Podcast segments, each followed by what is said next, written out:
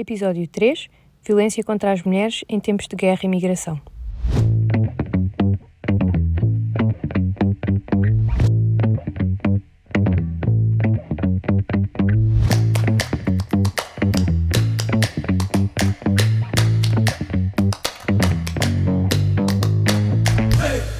Olá, hoje estamos aqui na conversa com a Locas Cruz, que é médica, humanitária, é ativista e hoje vamos tentar falar sobre hum, a violência contra as mulheres em períodos de guerra, uh, em situações migratórias, especialmente porque a Locas trabalhou nesta área, ela saberá dizer aqui um bocadinho melhor, no resgate no Mediterrâneo, em vários campos de refugiados, e bem-vinda, obrigada por te juntar a nós.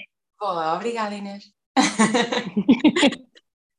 então, se calhar começamos eh, por esta parte mais de, não sei, da tua experiência, do que, do que viste. Eu acho que isto é conversa, conversa hoje tem tudo. Na verdade, todas as conversas que, que eu tive até agora, e acho que nas que virão, um, há sempre um, um tema que eu acho que é super comum, que é a palavra poder.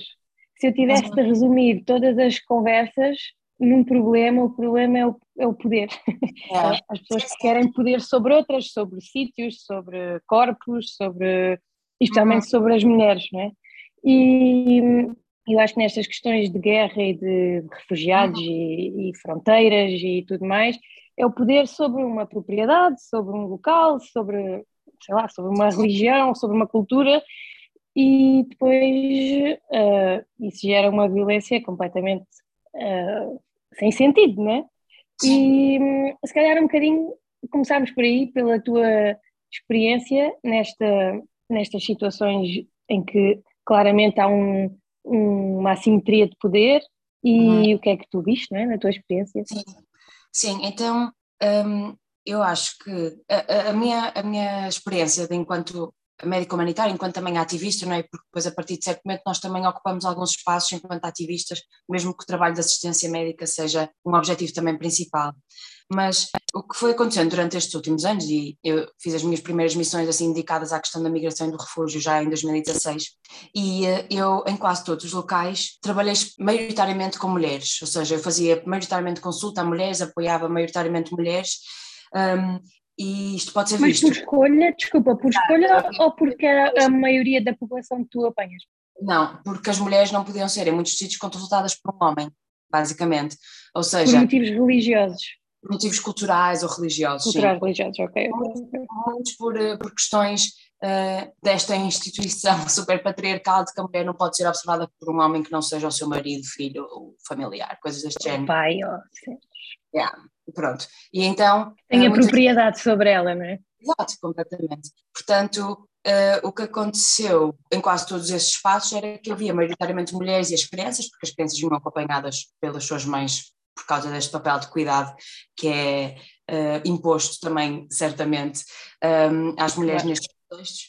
E depois, uh, sim, ou seja, isto também as pessoas dizem, ah, mas então tiveste imenso privilégio porque visto quase só mulheres e tiveste acesso a um lado do mundo que muita gente não tem ou que um homem não tem. E isto na verdade não é privilégio, porque vem de uma opressão que elas sofrem, que é o facto de uh, elas terem que ter um diálogo que é unigênero, ou seja, elas têm que ser observadas, consultadas, atendidas ou cuidadas por mulheres e o problema disto é que na ausência de mulheres elas não têm acesso a estes direitos, a estes recursos, a estes cuidados e isso é gravíssimo. Mas mesmo sem estarmos a falar de saúde sexual e reprodutiva, não é? é um problema qualquer, não é?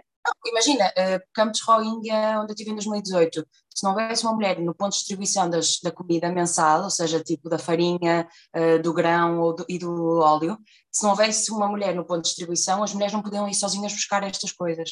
Uh, ou seja, não era só na consulta, era se não haver mulheres a ocupar esse espaço, vida. Okay. não tem, esse espaço não é acessível a elas. Uh, e isto é super opressivo e é super patriarcal, como é óbvio, e vem muito desta noção da mulher enquanto uh, objeto, enquanto posse, enquanto propriedade. E era um bocadinho isso também que estavas a falar, não é? Desta questão de, em todos os conflitos, em todas as, as guerras, ou mesmo na questão depois da necessidade de fugir por causa de todas estas questões ou por questões de injustiça social e de pobreza, mas muito nesta área da questão do conflito, as mulheres são mais um campo de batalha, corpos, os corpos das mulheres são mais um campo de batalha, são mais uma, um objeto passível de posse. E de propriedade e de ser. E uma uh, arma, não é? Uma, do, nós até falámos nas nossas notas sobre a conversa exatamente de, do corpo da mulher ser uma arma de guerra. Sim, exato, sim. E isto é, é super assustador. E o que eu fui percebendo, passando por estes sítios e uh, estando com mulheres em todos estes contextos diferentes, e acompanhando-as também nestes processos, o que eu consigo perceber é que o que varia ao longo destes sítios e estas latitudes e estes espaços e estas alterações geográficas ou culturais ou religiosas, o que é que acontece, tudo tem por base nesta questão que é uh, o reconhecimento das mulheres enquanto pessoa, basicamente, ou seja, o que varia é o nível de reconhecimento que te é dado enquanto mulher neste espaço. E podes ser zero reconhecida enquanto pessoa e és completamente desumanizada e totalmente objetificada e o teu espaço é uh, dedicado à questão só de reprodução, ou vais tendo cada vez mais direito e liberdade a ocupar diferentes espaços que não são só estes. Portanto, eu acho e mesmo, que... e, e, e, e, eu acho que resumiste isto super bem, e mesmo na cultura ocidental, seja lá isso que quer dizer, europeia, uh, em que uma pessoa acha que a mulher tá, tem, exerce os seus plenos direitos, ou a maioria das pessoas acha isso, não é? Claro, claro. Um, As pessoas mais distraídas, certamente. mais distraídas, exatamente. Uh, acho, se, tu, se tu fores ler nas entrelinhas, ou se fores uma pessoa mais uhum. atenta, acabas por perceber que é sempre, continua a ser dado uh, à mulher um papel como uh, não político, não religioso, uh, né? tens, tens na Índia as mulheres com o período não podem entrar nos templos. Uh, no, em Portugal há pouquíssimo tempo é que as mulheres votam e, e por aí fora e, e quase como, como, como se desresponsabiliza as mulheres de, das responsabilidades sociais, políticas, culturais de, do sítio onde estão inseridas, mais uma vez, objetivas ainda mais a mulher como um vasilhame de filhos. Claro. E, e numa Sim. situação, eu acho que isto parece que está tudo muito estável, mas basta um pequeno desequilíbrio, neste caso uma guerra, uma coisa qualquer, uhum. em que essas assimetrias se notam ainda mais, não é? Vimos, eu, eu fiquei agoniada das primeiras notícias que se viu agora na guerra na Ucrânia, da invasão da Rússia, era de violações a mulheres, vídeos, os soldados tinham vídeos de violações, não sei o, o que é isto, não é? Ou seja, quando se invade um país, a primeira coisa para causar dano é o corpo uma, das mulheres. É isso, sim. E isso está muito bem estudado, ou seja, de que maneira é que a violação sexual é usada como arma de guerra. E quando eu trabalhei nos campos de refugiados no Congo, e o Congo, a República Democrática do Congo, é um local onde tem sido hum, amplamente estudado e onde é claramente conhecido que as violações sexuais são uma arma de guerra utilizada entre diferentes etnias, entre mesmo a questão uh, das forças militares ou milícias, uh, ou seja, os corpos das mulheres são exatamente este campo de batalha e são usados por isso isto é intencional, não é? Ou seja, existe aqui uma tentativa de atingir uma comunidade através das mulheres. Um... E sabes o que é que eu acho que ainda é pior? É, eu acho que não é só tentar atingir a comunidade, é quase como tentar atingir o homem através da mulher. Não, isto, é, isto é, é, tem muito a ver com a questão da masculinidade, ou seja, por exemplo, quando forças uh, milícias ou, ou, forças militares de outros grupos étnicos obrigam os homens a assistir às violações sexuais das suas esposas, isto tem a ver com a questão da masculinidade tóxica de género, tu não és homem suficiente para proteger a tua mulher, isto é um ataque à tua masculinidade, percebes? E isto... Sim, ou seja, ainda, ainda, é mais, ainda é mais retirar o, o completo foco na mulher, ou seja, a mulher é a vítima pior, é a maior vítima de tudo que está a acontecer. projeto e do de propriedade, basicamente, não é? Exatamente, exatamente. Ou seja, ela é reconhecida uh, em ambos os lados e, portanto, é usada para esse ataque dessa maneira. E isto está super bem documentado e é, e é assustador, completamente. completamente. E, e, já agora, nessa, agora estamos a falar disto, um, já que da tua experiência no Congo, que eu sei que é um dos sítios onde existe uma maior taxa de mutilação genital feminina, um, aliás, os países africanos têm todos uma taxa altíssima de mutilação genital feminina. Já agora, é, é, quem nos vai ouvir, em Portugal a, a, mutilação genital feminina é de notificação obrigatória. Eu descobri isto há pouco ah. tempo porque me deparei no, no bloco de partes com uma, uma mulher que, que tinha uma mutilação genital, não estava, não estava documentado, nós nem percebemos ao início, foi durante uma intervenção cirúrgica e, e a senhora negou, negou, negou, só que eh, eh, as alterações anatómicas claramente eram de uma mutilação e depois até andámos a, a, tentar perceber como é que conseguíamos fazer a notificação Uhum. Um, e isto, ou seja, está muito mais perto do que nós, do que nós pensamos. Em Portugal, provavelmente, há alguns, um, algumas minorias éticas que, que, ainda praticam isto. E, e, nos países por onde tu passaste, pois isto é a norma e não, e não a exceção, não é? Sim, sim. E isso, uh, ou seja, eu, eu, acho que conseguimos reconhecer isso não só nos locais onde estamos, mas depois também nos meios que encontramos nos campos de refugiados europeus que são sobreviventes da mutilação genital feminina.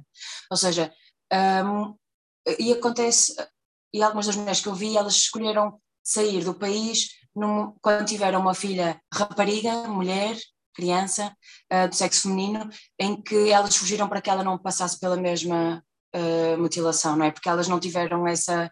Ou seja, isto acontece quando elas são muito pequenas, a maioria delas, uh, em que não têm uma memória muito perceptível para o que aconteceu, só têm esta memória da dor e de, de Sim, ter sido. trauma, é? uma coisa muito traumática. É isso, mas acontece muitas mulheres saírem do país porque não querem que aconteça isso às suas filhas. Então tem. É, é, e, tem... onde é que vem e, e, esse, esse auto. Ou seja, esse reconhecimento, que é uma coisa má, vem. Porque na verdade a maior, a maior parte das mutilações genitais femininas são praticadas por mulheres, ou seja, quem, quem vai realizar o corte mutilador. Sim, são mulheres. São uhum. mulheres. Uh, ou seja, está tão enraizado que as próprias mulheres. Uhum. Uh, acabam por ser as praticantes disto, é? É, uma perpetua, é um perpetuar de um ciclo de violência.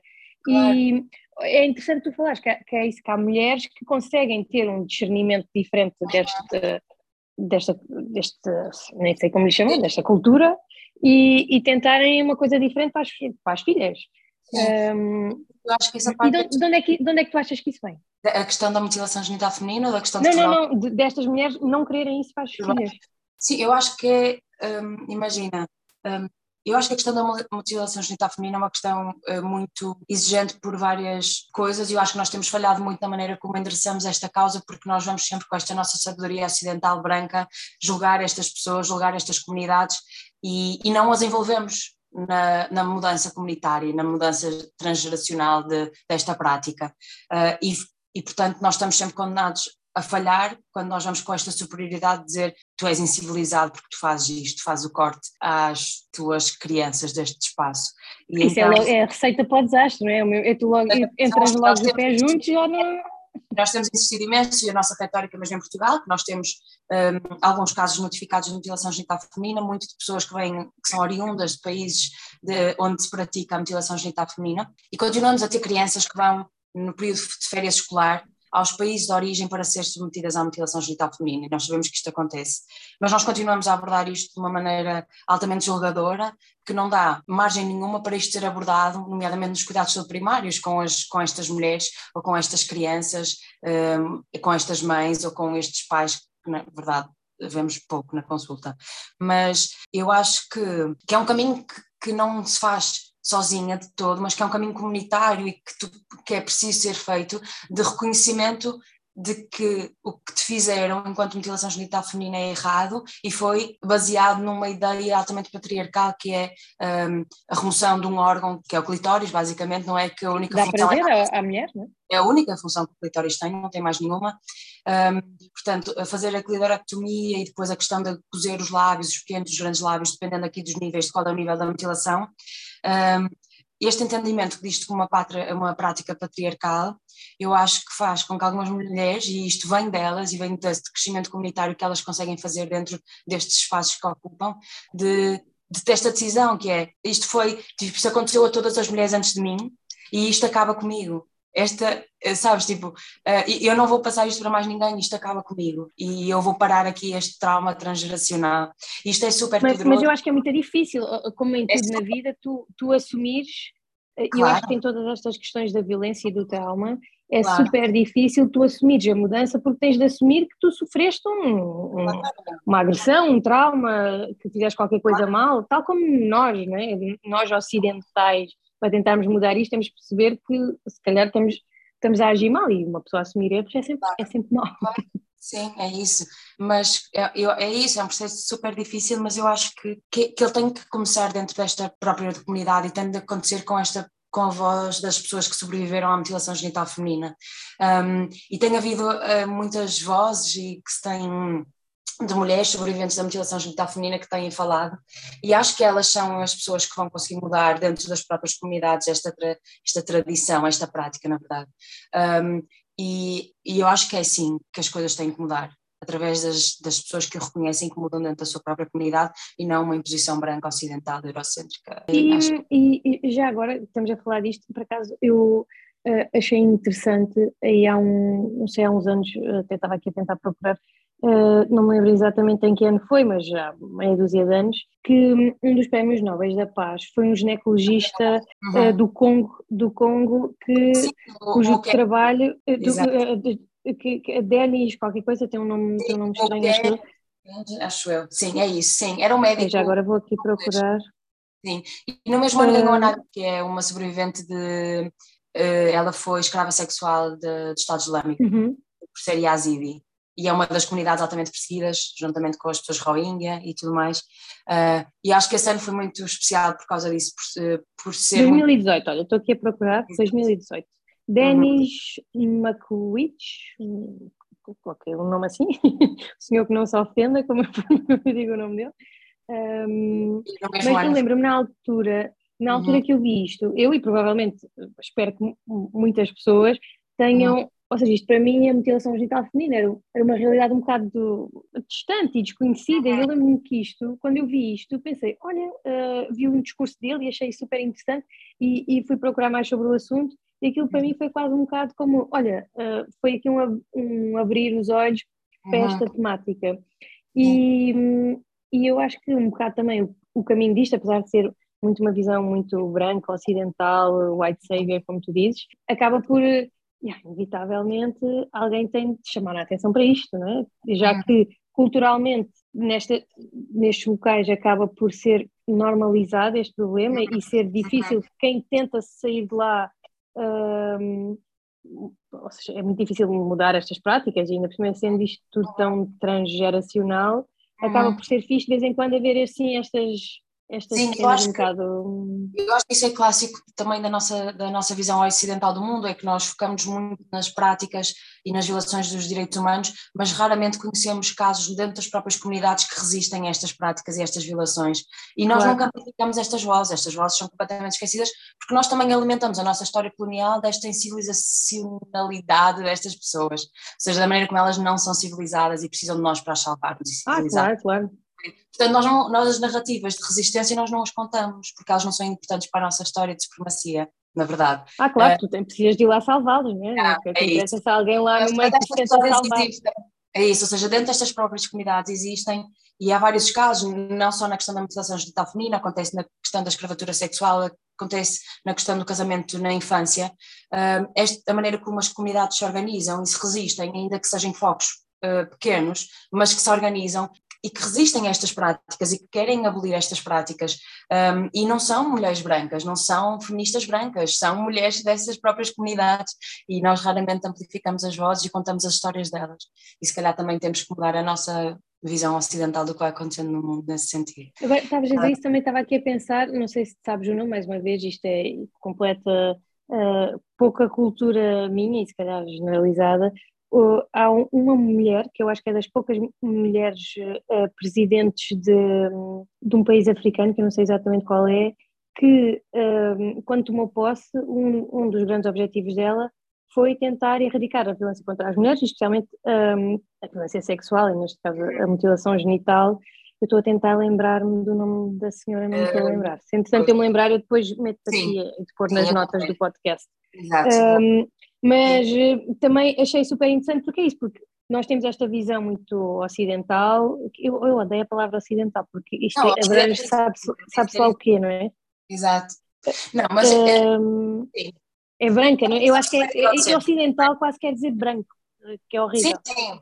Não, mas eu acho que é este conceito eurocêntrico. Nós, nós construímos a nossa ideia de superioridade civilizacional à custa destas narrativas e nós precisamos delas para continuar a alimentar este nosso, esta nossa hegemonia, não é? De que nós somos sustentores da, dos direitos humanos e da, eh, da não exploração das pessoas. E ah, sim, nós é que somos os bons, não é? Nós é que fazemos as, as coisas bem. Se não fossem altamente capitalistas e, e patriarcais. enfim. Mas pronto, nós continuamos a alimentar-nos com esta ideia. Eh, e, e, eu acho que, já agora que estamos a falar disto, um tema que eu acho que é fixe nós também falarmos, é esta ideia da colonização, de, dos descobrimentos portugueses, e Portugal então é exímio neste, neste uhum. tema, que Portugal foi descobrir os outros países, que na verdade foi uma, uma chacina e escravatura, eh, uhum. provavelmente o pior da história que já existiu, mas que nós chamamos eh, orgulhosamente de descobrimentos. Claro. E, e acho que, primeiro de tudo, para tentar mudar seja o que for, nem que seja a mentalidade de quem, quem cá está, é tentar descolonizar esta, é, e, primeiro que tudo, descolonizar as ideias, os preconceitos que temos sobre isto. E, eu até acho que mesmo pessoas que estão atentas a este tema, uh, e contra mim falo, muitas vezes acabo por falar, dizer os descobrimentos, o não sei o quê, e, e, e ultimamente ando a tentar mudar um bocadinho este discurso, porque eu adoro essa tua expressão do white savior, é mesmo isso, tipo, foste descobrir o quê? Já estava, estava tudo descoberto. Já estava, não havia nada para tu descobrir. Mas sim, nós temos, o nosso problema, e por exemplo, a Garada Quilomba, que, que, escreve muito sobre isto, isto tem um livro que se chama Memórias da Plantação, que eu recomendo muito, ela fala muito da questão colonial portuguesa e da maneira como no nosso processo de descolonização, uh, como nós ainda estamos, ou seja, que começaria, uh, tem a parte da negação, depois tem a parte da raiva, depois tem a parte da culpa, depois tem a parte da aceitação e no final vem a reparação. Luto. É e nós luto, nem é? luto igual a um luto, não é? Uh, e nós nem sequer estamos na fase da negação, nós estamos ainda na exaltação colonial, nós ainda achamos que o nosso colonialismo foi brando, que nós fomos lá e fizemos coisas muito boas para estas pessoas, porque lhe demos a língua portuguesa, porque lhe demos não sei o quê, lhe demos não sei o que mais, e que as civilizamos, uh, e nós continuamos ainda com este discurso super enraizado na nossa identidade, o que é gravíssimo. Um, portanto, nós nem sequer estamos na fase de negação, nós estamos antes, estamos na exaltação, e, e, o nosso espaço público fala muito sobre isso, porque temos ainda imensos monumentos que são de exaltação colonial. E a nossa própria visão do mundo, e na questão também, por exemplo, depois isto faz um paralelismo muito fácil com a questão migratória do refúgio, nós continuamos a olhar para estas pessoas com um olhar colonial, não é? Nós, nós olhamos para estas pessoas com um olhar de superioridade e de que nós estamos a fazer uma ótima ação por uh, as acolhermos cá ou para as termos cá, mas na verdade a nosso olhar é sobre elas é que elas são inferiores a nós um, e nós é que somos as, os civilizados que lhes vão dar esta, esta oportunidade. Eu acho que pior ainda é que esse, esse sentimento, esse pensamento uh, se prolonga, pior ainda talvez, uh, nas questões migratórias quando essas pessoas vêm para cá.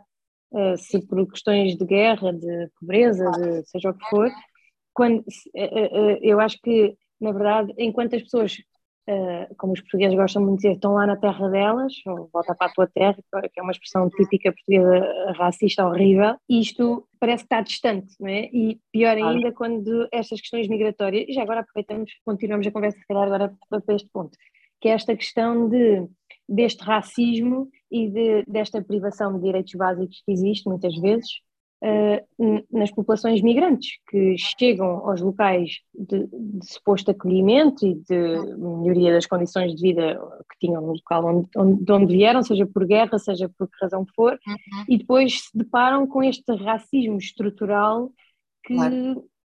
que, que, é terrível em termos de acesso a, todos, a, a tudo. Às liberdades básicas de, qualquer pessoa. E, e, já agora, se calhar, uhum. fala, era isso, era falarmos um bocadinho agora, se calhar, sobre aqui, sobre este, sobre este tema. Há aqui várias questões, que é, numa pessoa que é migrante, refugiada, eu não acho que haja necessidade assim tão fundamental de distinguirmos, porque acho que é os migrantes são quase uns uh, refugiados, mas menos qualquer coisinha, que não precisam ter tantos direitos, não é? E isto um, causa aqui alguns desequilíbrios em acesso a coisas fundamentais. E há muito esta demonização de, das pessoas migrantes que é completamente errada e que também é aqui uma, uma instrumentalização de, do refúgio que não devia ser usado desta maneira. Mas o que, o que eu sinto, e, e tendo, por exemplo, feito resgate no Mediterrâneo, e eu, quando nós resgatamos as pessoas, nós inicialmente ficamos super aliviadas, não é? Porque ok, afogadas já não vão morrer, estão a, estão a bordo do nosso barco, vamos desembarcá-las quando Itália permitir, que pode demorar uns dias, já sabemos, mas uh, daqui elas estão salvas, ou seja, tudo que antecedeu e tudo até chegarem até nós, elas sobreviveram, ou seja, sobreviveram à, à violência que estiveram expostas no seu país, quer seja pelas questões de conflito, quer seja por questões de pobreza, ou quer que seja, mas é violência, pobreza é violência, e só quem uh, tem o privilégio da não pobreza é que sabe, é que, é que ignora que isto é violência. Isto é, claro, uma coisa super classista, mas lá está, sobreviveram à, à, à violência que estiveram expostas no, no país de origem, sobreviveram à travessia, quer seja pelo deserto, quer seja pelo mar, quer seja por, por, nos centros de detenção por onde passaram, uh, e chegaram até nós, não é? Sobreviveram à travessia do Mediterrâneo. E quando chegam até nós uh, e sobreviveram a isto tudo, nós começamos a pensar na quantidade de coisas que falta, porque elas têm de sobreviver até algum dia terem paz e poderem existir, sem que isso seja uma luta, porque basicamente é uma luta para estas pessoas existir. Um, e pensamos, ok, vamos desembarcá-las, o que é que vai acontecer quando nós as desembarcarmos? Algumas delas vão ser presas porque vão ser acusadas de ter sido elas, a, aleatoriamente, ter sido elas acusadas de conduzir o dinghy, e ser, vão ser acusadas de tráfico humano. Algumas delas vão ser imediatamente deportadas sem sequer poder pedir asilo, outras vão ser um, recolocadas em países europeus. E depois nós pensamos, ok, estas poucas que serão recolocadas em países europeus, quantas destas é que vão ocupar um espaço uh, onde, não, onde não vão ser alvo de violência xenófoba e racista? Quantas? Tipo, ou seja, Nenhuma, se calhar, não é? quão à margem é que elas vão continuar a viver, mesmo que vivam numa, numa, num país europeu e não estejam detidas num campo de refugiados ou num centro de detenção. Uh, ou seja, as barreiras, por isso é que o, quando nós falamos de, deste, de, do regime de fronteira, não estamos a falar das fronteiras físicas, não estamos a falar só do mar que elas têm que atravessar, estamos a falar da quantidade de fronteiras que nós criamos, que são brancas e racistas, que impedem estas pessoas de ter os seus direitos plenos assegurados, não é? Coisas muito fundamentais, como o direito à saúde, à habitação, um, à alimentação, à não violência, ou quer que seja. E, portanto, estas barreiras continuam a existir e este regime de fronteira não deixou de existir, nomeadamente na questão da documentação, na questão de nós continuarmos a chamar-lhes coisas tipo ilegais, uh, quando não existem pessoas ilegais. Mas, sim, e depois, claro, em todos os, em todos os patamares de vida em comunidade ou vida em sociedade, vão sempre haver novas barreiras, novas fronteiras que são racistas e xenófobas, e isso acontece em todo lugar, nomeadamente no acesso a cuidados de saúde, nós sabemos disso. E isto é, é altamente difícil, mas depois quando nós pensamos que isto é difícil para todas as pessoas migrantes e refugiadas, isto é ainda mais difícil para mulheres migrantes e refugiadas, porque há toda uma sobreposição de um fator de opressão, não é? Que é, que é a questão do sexismo. Um, e estou a falar de mulheres cis, não é? Nem sequer estou a falar de mulheres trans. Ah, sim, isso então. e, e, e se forem, é, e, se forem brancas, ou se forem negras, ou se forem. É? Vamos acrescentando, vamos acrescentando camadas de, opressão. De, de opressão por cima, não é? Sim, é exatamente, sim, fatores que são passíveis de ser, de ser um, fatores de opressão, não é? E, e isto é, na questão da migração e do refúgio, o que eu fui percebendo ao longo destes anos é que ser mulher muda tudo, ou seja, tu, por seres mulher, se tiveres fugido do teu país, primeiro, as razões com, porque tu estás a fugir do teu país muitas vezes são ligadas a tu seres mulher. Tem a ver tu fugires porque não queres que a tua filha seja um, sobrevivente de mutilação genital feminina, porque não sabes se ela irá sobreviver a isso sequer, uh, ou seja, não seja vítima. Um, Sim, isso é outra coisa já agora, porque esta questão da mutilação genital feminina, nós falamos da parte mais superficial, que é uh, a mulher deixar de ter. Prazer sexual, deixar de ter, ter algo. Mas, mas isto, isto vai muito mais a fundo. Há, há, há muitas mortes. Mortes por, por desta prática, sim. Por causa desta prática, exatamente, porque isto é feito em condições sem nenhum tipo de, de, de higiene, quanto mais asepsia, claro. uh, em condições, cortam com, com uma faca da cozinha. Sim, sim e... são, é, são coisas absurdas, é isso. E eu acho que consegui perceber que, ou seja, a maneira como ser mulher, que muitas vezes é a razão pela qual tu tens que fugir, ou por estás a, sobre, uh, a fugir por causa da violência de género, violência doméstica, ou por causa uh, da violência sexual como arma de guerra, não é? das mulheres congolesas que têm que fugir, ou outros contextos. Todas estas questões que influenciam a razão de tu fugir. E depois, quando fazes a tracia, a violência a que vais estar exposta é completamente diferente. Tipo, toda a gente sabe que é mais provável sendo mulher, que sejas traficada, usada como escrava sexual, violada ou morta, mais do que um homem. Então, até as rotas que tu escolhes para fugir, tu tens que pensar: foda-se, eu sou mulher e eu não posso fazer as mesmas rotas que um homem do mesmo país que eu faria, porque eu sou mulher. Um, ou seja, isto está estudado, que até as rotas que as mulheres fazem são diferentes, a maneira como. E isto é uma coisa que nos dizem muito, até mais os homens contam muito esta história, que é nos centros de detenção líbios, onde, nomeadamente, a União Europeia paga para as pessoas uh, migrantes e refugiadas serem devolvidas e detidas, onde elas são torturadas e violadas e, e, e vendidas como escravas, ou pessoas escravizadas, não é verdade, não são escravas, são escravizadas, os homens dizem, é horrível o que nós passamos na Líbia, vocês não conseguem imaginar o que, que, as mulheres passam. Isto é um relato que é muito comum quando nós fazemos o resgate, deles falarem das coisas que lhes aconteceram, mas depois dizerem, mas nada se compara ao que as mulheres passam nestes sítios. E isto também é, é muito assustador. E depois a questão de, de, sobreviver à travessia no Mediterrâneo também, por exemplo, tem-se estudado de que as pessoas que morrem na travessia do Mediterrâneo, se fores mulher, é menos provável que o teu corpo seja identificado, ou seja, que consigam saber que, que aquela pessoa és tu uh, e que, portanto, a tua família seja informada e que seja feito um luto da, da tua morte, ou quer que seja. Ou seja, até quando as mulheres morrem, foda-se, ainda assim que é o direito a ser reconhecido o teu corpo, mesmo por seres mulher, as mulheres são menos um, é menos a probabilidade de menos ser... fácil sim é, é, mais difícil, é mais difícil. É? e depois continua não é quando vais para uma sociedade e, e, e eu estou a ouvir e estou a pensar que para além de todos estes horrores que tu contas, não é? que é ser uhum. mulher nessas condições, tu és mulher e depois ainda tens aqui um, um fator importantíssimo que é, tu és vítima de toda esta, toda esta violência, de violações, uhum. tudo e mais alguma coisa, e ainda podes engravidar e ter de lidar com as consequências disso uhum. no teu corpo, não é? Porque depois uhum. o acesso a cuidados de saúde é zero nessas condições, ou, ou quase uhum. zero, o, o acesso a, a cuidados que te permitem ter liberdade nas tuas escolhas de, de, parentalidade, de sexualidade, seja o que for, uhum. são nulas, não é? Porque essas mulheres estão expostas a todo o tipo de, de doenças, de gravidezes indesejadas. E de condições desumanas para, para, tudo, não é? Para tratar, para, para continuar numa gravidez, para ter um filho, para, para tudo e mais alguma coisa. Eu lembro-me que há uns tempos, quando foi esta questão da guerra da Ucrânia, havia uhum. esta, esta coisa das mulheres uh, ucranianas virem e de, uhum. das questões ligadas com, com a maternidade. Eu, eu, eu por acaso, eu, e agora falando por causa disto do ovo, várias pessoas do ovo, inclusive, uh, tiveram associadas um, a questões de apoio da, da, da amamentação e, e, e, outras coisas destas mulheres migrantes. Uh, mas eu lembro na altura pensar, ok, isto é mau e obviamente que estamos aqui disponíveis para ajudar mas esquecemos, porque como isto é guerra na Europa, quase parece que, eh, não quero ser mal mas parece que são migrantes privilegiados, não é? Que é, como são europeus, têm uhum. quase que vantagem sobre os outros, sobre os uhum. outros migrantes, uh, apesar de todos eles passarem por situações muito mais. Eu acho que na verdade não é por serem europeus, mas por serem brancos. Sim, Sim porque, porque houve uma série de, de relatos de pessoas negras nas, nas fronteiras a tentarem sair da Ucrânia exatamente, terem tido imensas dificuldades e, e sofrido imenso racismo, mas hum, mais uma vez, tudo isto relacionado, sim, sim. ou seja, claro. nós não podemos separar nunca esta questão desta, destas questões migratórias com o racismo, porque o racismo está completamente intrínseco uhum. à nossa, mesmo que nós não pensemos nele, não é?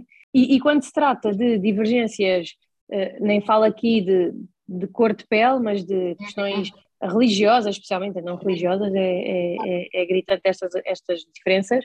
Uh, parece que há uns mais, mais privilegiados do que outros como, claro. como migrantes. Claro, mas isto também vem muito da ideia que nós criamos, que é um mito, nós uh, somos completamente obcecados, tipo, uh, enquanto Europa, é que a Europa é branca e cristã e não sei o que mais. Portanto, tudo que venha externamente, mas que venha para cá, que continue com este projeto, que é colonial, branco e cristão e civilizado, whatever, é totalmente aceito. Tudo que vier contra, ou seja, pessoas não brancas, não cristãs, não civilizadas, não pessoas, não são aceitos porque vão contra este nosso projeto europeu.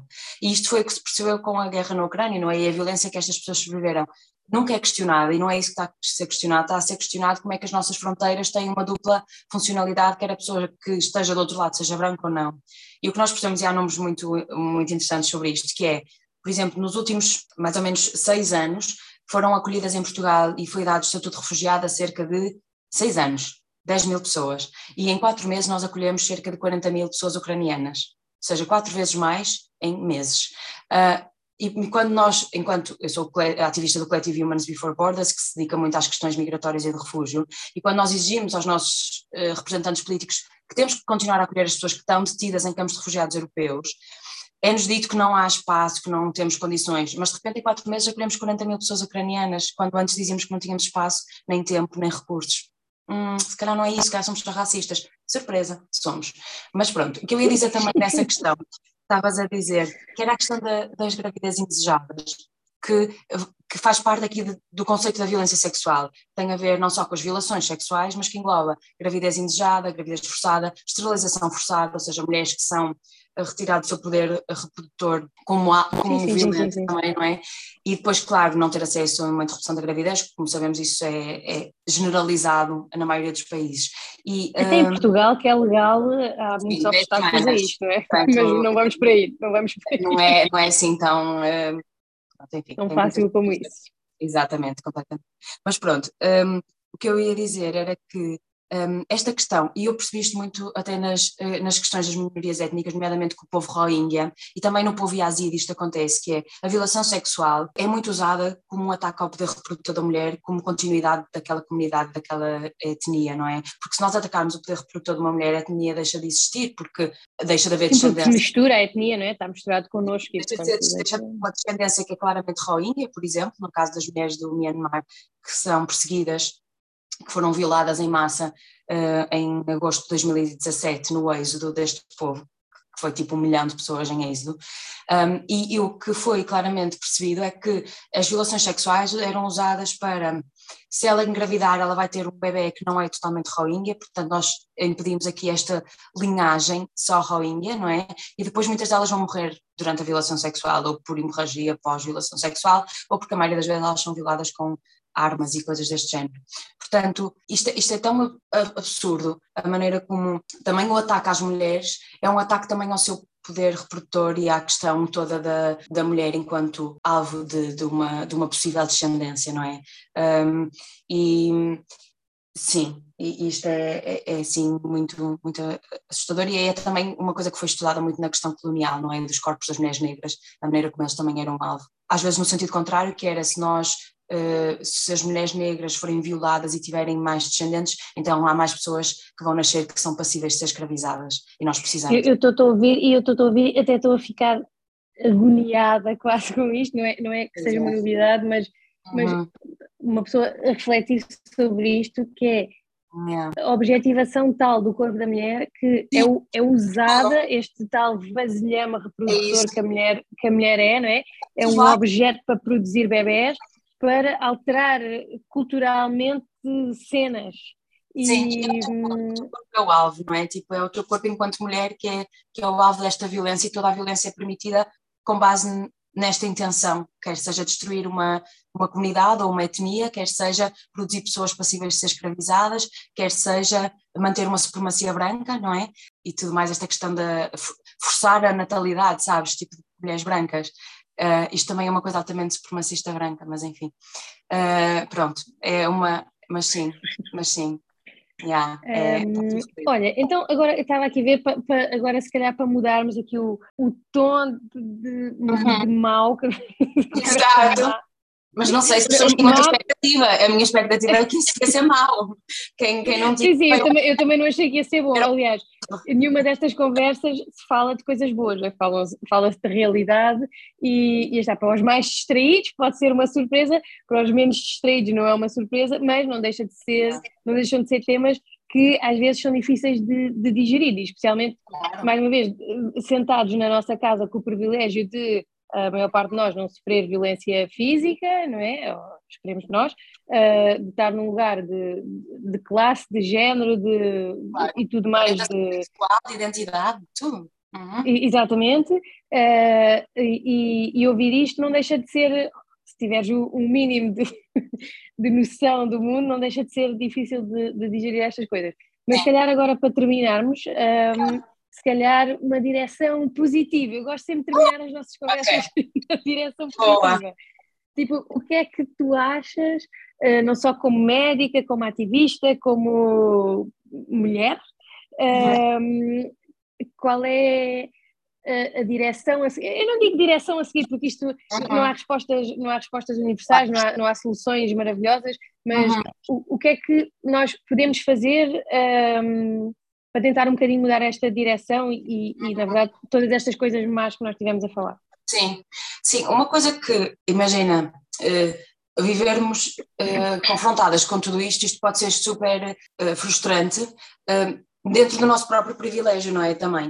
Uh, ou seja, eu reconhecer isto enquanto mulher privilegiada, branca, uh, europeia, eu reconhecer estas violências todas sobre outras mulheres que têm outros fatores de opressão, Claro que é uma frustração enorme também, mas o que me ajuda a diminuir este nível de frustração e de raiva e de revolta é eu uh, inspirar-me e alimentar-me por mulheres que resistem e por movimentos que existem dentro destes espaços, nomeadamente estas diferentes comunidades ou etnias, ou então dentro de mulheres que são migrantes ou refugiadas, a maneira como elas se organizam para resistir a esta violência que é sexista e patriarcal e que objetifica os seus corpos em tantas direções diferentes. Um, e, e, tem sido uh, também muito inspirador alimentar-me destes discursos de resistência e de desobediência, tantas vezes, das mulheres, um, e, e de Sim, e de existir com elas, sabes? Sem ter esta cena que nós também temos, que o nosso feminismo também é muito branco, porque nós crescemos a ouvir mulheres brancas e a ouvir que o feminismo é o direito ao voto para as mulheres brancas, mas cagamos nas mulheres não brancas, ou migrantes ou refugiadas que não têm acesso a esse direito. Um, e também ajuda muito a descolonizar este feminismo de olhar a outras mulheres não brancas como sendo com o rótulo de oprimidas, não é? Nós olhamos para elas e pensamos, esta mulher é claramente oprimida porque um, usa um véu, ou porque é desta religião, ou porque é negra, ou porque é migrante, ou porque é refugiada, ou porque é desta etnia, ou quer que seja. E, portanto, isto também, eh, descolonizar o nosso feminismo também é reconhecer nestas mulheres a capacidade de resistir e desobedecer dentro das próprias comunidades, sem que haja um discurso branco que uh, as salve, sabes? Sem que haja uma mulher branca que as tenha que salvar uh, porque isso já estamos um bocado cansadas desse discurso. Um, e, portanto, acho que, acho que é isso, eu acho que o que nós precisamos fazer, na verdade, neste contexto, da questão das, das mulheres uh, que sofrem outras cargas de opressão e que têm outras cargas de opressão e outros níveis, é amplificar estas vozes de resistência e desobediência que existem já, mas que nós somos completamente surdas a estas vozes e estas histórias, um, porque eles também não alimentam a nossa ideia de superioridade e nós temos que abolir um bocado este conceito porque também é colonial.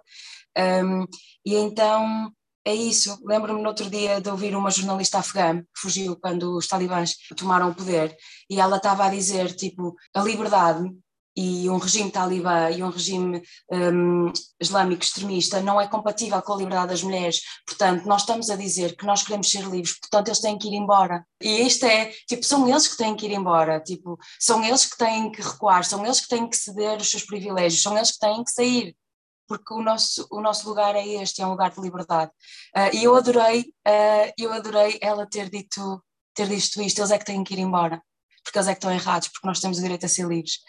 Uh, e eu ainda não tinha percebido as coisas desta maneira, na verdade. E, e, é isso. Portanto, todos estes sistemas patriarcais que existem e subsistem à custa da opressão de mulheres têm que sair, têm que sair, porque nós é que temos o direito de ser livres. E ser livres também é uma ausência de poder, como tinhas começado. Portanto, eu acho que a nossa luta é contra todas as formas de poder, na verdade. Quer sejam patriarcais, quer sejam capitalistas. Sejam quaisquer eles, não é? Todos eles oprimem, todas as formas de poder oprimem. oprimem e todas estão interligadas e têm todas muito base nesta cena capitalista, não é? Mas, mas é isso, portanto, a minha frase final de animar o mundo é focarmos nas narrativas de resistência e apoiarmos estas narrativas de, de resistência sem que elas sejam sem termos e amplificar, que... é mais amplificar a resistência intrínseca que já existe nos vários sistemas. Yeah, sem nós sermos sempre esta voz central, um, porque não temos que ser de todo, uh, e, há, e há vozes de outras mulheres que têm que ser ouvidas. Portanto, um, yeah, acho, que é, acho que é tempo. Acho que... Ok, olha, acho que foi a melhor, a melhor resposta para o futuro possível. acho que sim, acho que sim. Olha, muito obrigada pela, pela tua conversa connosco e, e pronto, obrigada. Também, estamos juntos. Agora,